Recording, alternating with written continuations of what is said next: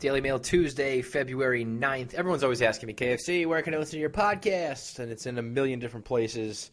I have a million different iTunes pages. We put it on the website. But one of the easiest ways to consume every show that I do is using the Podcast One app. It has my show along with 200 other shows. It's got Mail Time, KFC Radio, Daily Mail. I have Barstool DVR, and pretty much everything else that we do under the Barstool umbrella. So if you want to listen to that, along with uh, guys like Adam Carolla, Stone Cold Steve Austin, and my man uh, Eddie Ifft. he's got a funny show on on, pod, on the Podcast One network called uh, Talking Shit with Eddie Ifft. You want to listen to people like us? Use the Podcast One app. Go to the App Store or Google Play, or go to uh, podcast1.com and you can download the Podcast One app. Make sure you go to the app and give it good reviews and all the stuff that it deserves, and go take a listen to all those other shows. But before we do that, let's get into another edition of Daily Mail. Back in high school, the shit was a breeze. Smoked a bunch of trees and I still got B's. Got high as fuck on my SATs. Both as far as score making and right before taking them. I've never worked harder at a job than required. I've only worked hard enough not to be fired. It's like office space. You'd have thought that Peter was there, but Jennifer Aniston rocking minimum pieces of flair. I couldn't imagine what would have happened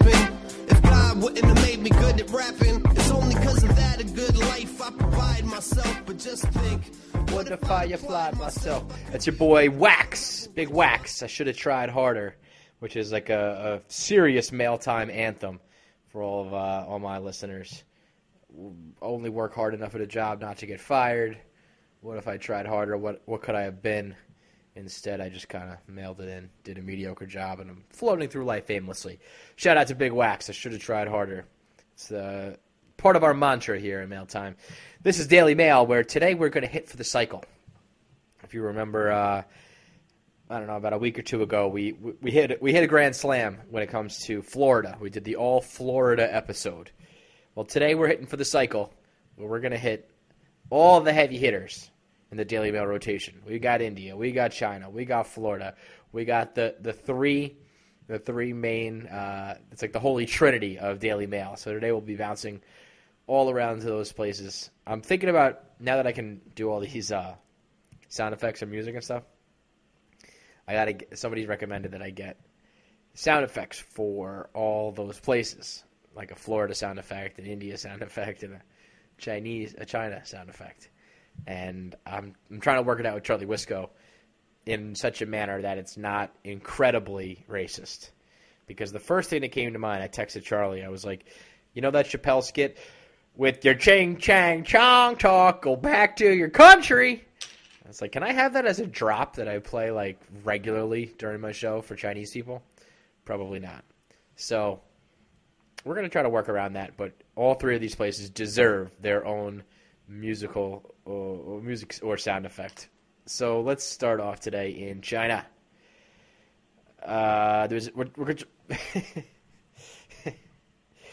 oh China. I'll just read the headline: "Dead baby," and everyone's like, "Whoa, whoa, KFC, KFC! You can't talk about dead babies on Daily Mail, man. We're here to like laugh and have a good time. Why are you gonna talk about dead babies? I'm not talking about dead babies. I'm talking about almost dead babies. Where in China, a dead baby awoke just before it was cremated." A Chinese baby boy who was declared dead and spent the night in a morgue showed signs of life before he was about to be cremated. Workers at the crematorium in Panan, in the eastern province of Zhejiang, were preparing to cremate the baby on Friday when he suddenly started moaning. The boy had been declared dead the day before and had spent 15 hours in the morgue at a temperature of 10 degrees Fahrenheit. Jiminy Cricket, China, figure it out! They found the child alive. They notified the father, and they took the baby to the intensive care unit. Uh, they said it's the first time I've ever seen this. It is a true miracle. The child spent 23 days in an incubator and then was taken home by his father. dead babies who aren't even really dead. China has so many fucking people. They don't even know who's alive, who's dead anymore. They don't even care. It's like, well, that baby looks pretty dead to me. Don't worry. There's about 50 zillion more, so we're good. I don't know. Check its pulse. Uh, It looks like it's maybe kind of not breathing. Let's just throw it in the morgue. We got too many fucking people as it is. I mean, one of the basic, like, differentiators between modern society is like knowing when people are dead. You know, you hear like horror stories like uh, dig up a casket and there'd be like claw marks on top of the coffin because they used to bury people alive because they didn't know if they were fucking dead or not or just like in a coma or whatever. Like that was that's like you know when you're some third world shit you you you you, you don't know any better. It's just like ah, I don't know, good enough. We think they're dead. We're not really sure. We can't figure it out. China, you're supposed to be a fucking superpower. You're supposed to be a world superpower, and you're almost setting living babies on fire we can't have that. That's like that's not that's like a you cannot be one of the major players in the in the like international scene if you're still cremating babies that are alive. Plain and simple. It's just like you don't get it. You don't get access to like the United Nations like meetings. You don't get in the room if you're setting babies on fire that are still alive. So I don't know. Do what you got to do. Figure it out. Make sure you don't leave babies in morgues overnight before you almost set them on fire. It's pretty. I mean, I'm not asking too much here. I'm allowing you to have like weird porn and cram subways and like all you know fucking baby limits and all those weird rules you have in China. But bare minimum, don't set any living babies on fire. Oh, let's just go uh, right across the way, not too far, a little bit south. Let's head down to India where a goat has been arrested. A goat in India was arrested for trespassing after hopping a judge's fence and grazing in his garden. The unnamed goat and its owner Abdul Hassan were called into police custody after the judge complained that the goat had repeatedly jumped the fence in attempts to enter the garden. My goat scaled the boundary wall and ate the flowers and vegetables from the garden, Hassan told uh, NDTV. It was taken to the police station, and the policeman also brought me in. Um, the, the, the peon who maintains the garden had warned the owner of the goat many times. So today he filed a complaint and we arrested the goat and its owner, says the inspector. I'm watching a video of it right now, just grazing in the garden. Just this little black goat hanging out. Of course, it's got to be a black goat, right? Black goats matter too, you know? I bet if it was a white goat, you wouldn't have arrested it, huh? Black goat gets taken away right to prison. India, India. I mean, I guess you're better than China. You know, you can only go up from almost setting babies on fire. So, you know, you're better than them, but not by much. When you're taking the time to arrest goats, I mean, you don't have anything better to do. I say this all the time about India. You have so much bigger fish to fry in that goddamn country. Just yesterday, someone was hit by a meteorite. You got meteors killing people, and you're worried about this goat climbing the fence. Tough break for the goat, though, climbing the judge's fence. You know, you climb the other side of the fence, you're all good. It's probably just some untouchable at the bottom of the caste system. But you went to this side of the fence, and you got yourself arrested because you had to climb the judge's fence. You know, I, I guess you're just lucky in India that you haven't been slaughtered I don't even know. Maybe goats are like praised over there. Maybe goats are like immortal or some shit. But uh, yeah, tough break for the goat. But India is just, you know, India's a joke. But hey, good news: Indian police are now going to be using slingshots against protesters. Uh, police in India's Haryana state so they will soon be using slingshots to control violent protesters policemen are used, being used to uh, trained to use the weapons, um, and they are specially designed slingshots in addition to batons. I mean, this is a horrible idea. These are straight up Dennis the Menace slingshots, like a little wooden piece shaped like a Y with a little rubber band, and they're pulling it back. It's not like some industrial strength slingshot. It's not like some electronic one. It's not like some major size one where you can like shoot a cannonball out of it. I'm talking about regular fucking slingshots. And they've got these helmets on that look like girls' softball helmets with the masks in front of them. The whole thing is a joke. India, Indian protesters, I mean, I, I feel like India could just get away with just straight up lethal bullets, just spraying the crowd of Indian protesters and just being like, whatever, this is India. There's no goddamn rules here. If you protest in India, I mean, you're, you're taking your life into your own hands. You fuck around in one of those countries, you know, whatever ha- whatever comes your way, you deserve it. So you know, good luck with these fucking pro uh, the slingshots. But as soon as that, as soon as that like Indian mob, as soon as that like Punjabi mob really gets unruly, the the fucking slingshots are going in the garbage, and the tear gas and the weapons are coming out for real. So, you know, it is what it is. Your girl Beyonce, who was murdered in Marry Fuck Kill yesterday, a resounding like seventy percent of people all murdered Beyonce. Um, Red Lobster sales have jumped thirty percent thanks to Beyonce singing about Red Lobster in her new song Formation. Is that what it's called? Formation? Formulation? What's it called? I don't even know. Um, yeah, Formation. Beyonce's Midas Touch sent Red Lobster sales skyrocketing on Super Bowl Sunday this year after she name dropped the American seafood chain in a surprise single she released the afternoon before.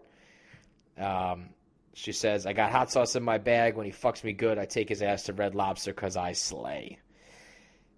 Uh, Red Lobster jumped 33% in sales from last Super Bowl Sunday, and they were mentioned 42,000 times in one hour on Twitter after she dropped that shit. That, my friends, is power. That is some. That's when you know you're famous. What you can make Red Lobster hot in the streets, you got you slay. You do slay. I hate. I hate how everyone says she slays and she she's queen and all that shit. I, I can't stand her. But the proof is in the pudding. Red Lobster is dog food. It is the dog food of the sea. And if Beyonce says to take him there, and you so you listen, I mean that's power. That's uh, advertising at its fucking finest. It's like maybe she's got a stake in Red Lobster. You ever think about that? Stay woke. Illuminati up in this bitch. Imagine, you know, Pey- Peyton Manning's up there like, oh, I'm just going to go drink some Budweiser. Turns out he owns two dis- distribution centers down in Louisiana. Well, maybe maybe Beyonce owns some Red Lobster. Maybe Beyonce's got a stake in Red Lobster. She's just up there singing songs about how her and Hov like to go there after, uh, you know, like a multi-billion dollar tour. Let's hit up the Red Lobster for something like two for one.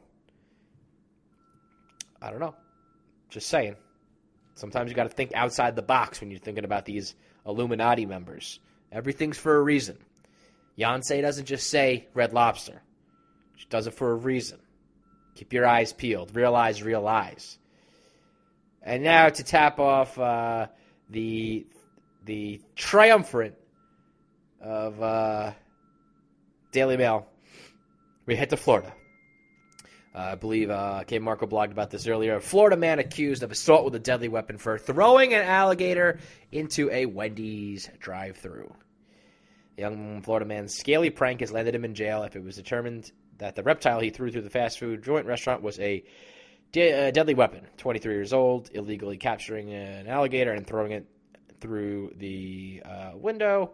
He allegedly picked up the animal at the side of the road before maneuvering the three and a half footer from the back of his car into the cashier's area and saying, See you later to the gator. Uh, he's a prankster, his mother says.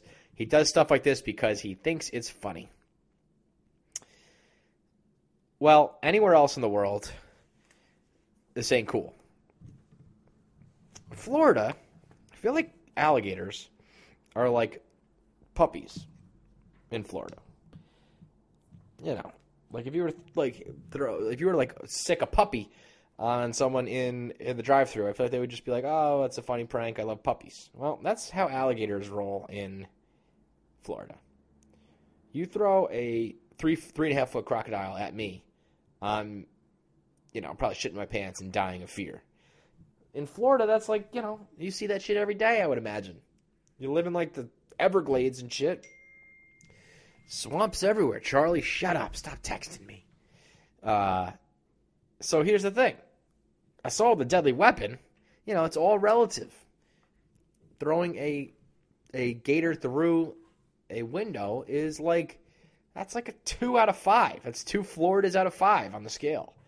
So I think you got to just take into account who who we're talking about here, the clientele, and where we're located because alligators through the window in Florida just ain't that big of a deal. No matter how you cut it, that just ain't a story.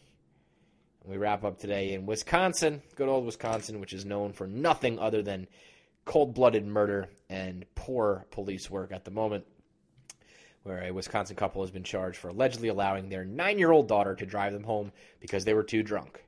Jason Roth and Amanda Egert were arrested after police responded to reports of a pickup truck driving erratically.